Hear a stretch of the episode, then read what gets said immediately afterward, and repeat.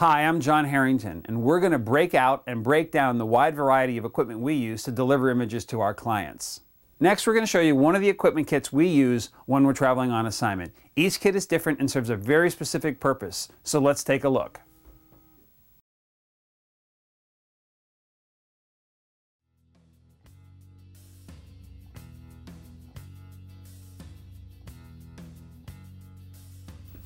In addition to the little DPs that we use, we also use Omnis and Totas, just different versions of a hot light. The, the Omni really is nice because it, you can spot it and it's a smaller and lower powered light than the DPs are.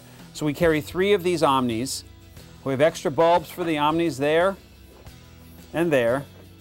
We also have four of the Lowell Totas, two there and two beneath. The nice thing about the Totas, it's a long floodlight, essentially, that you can nominally focus.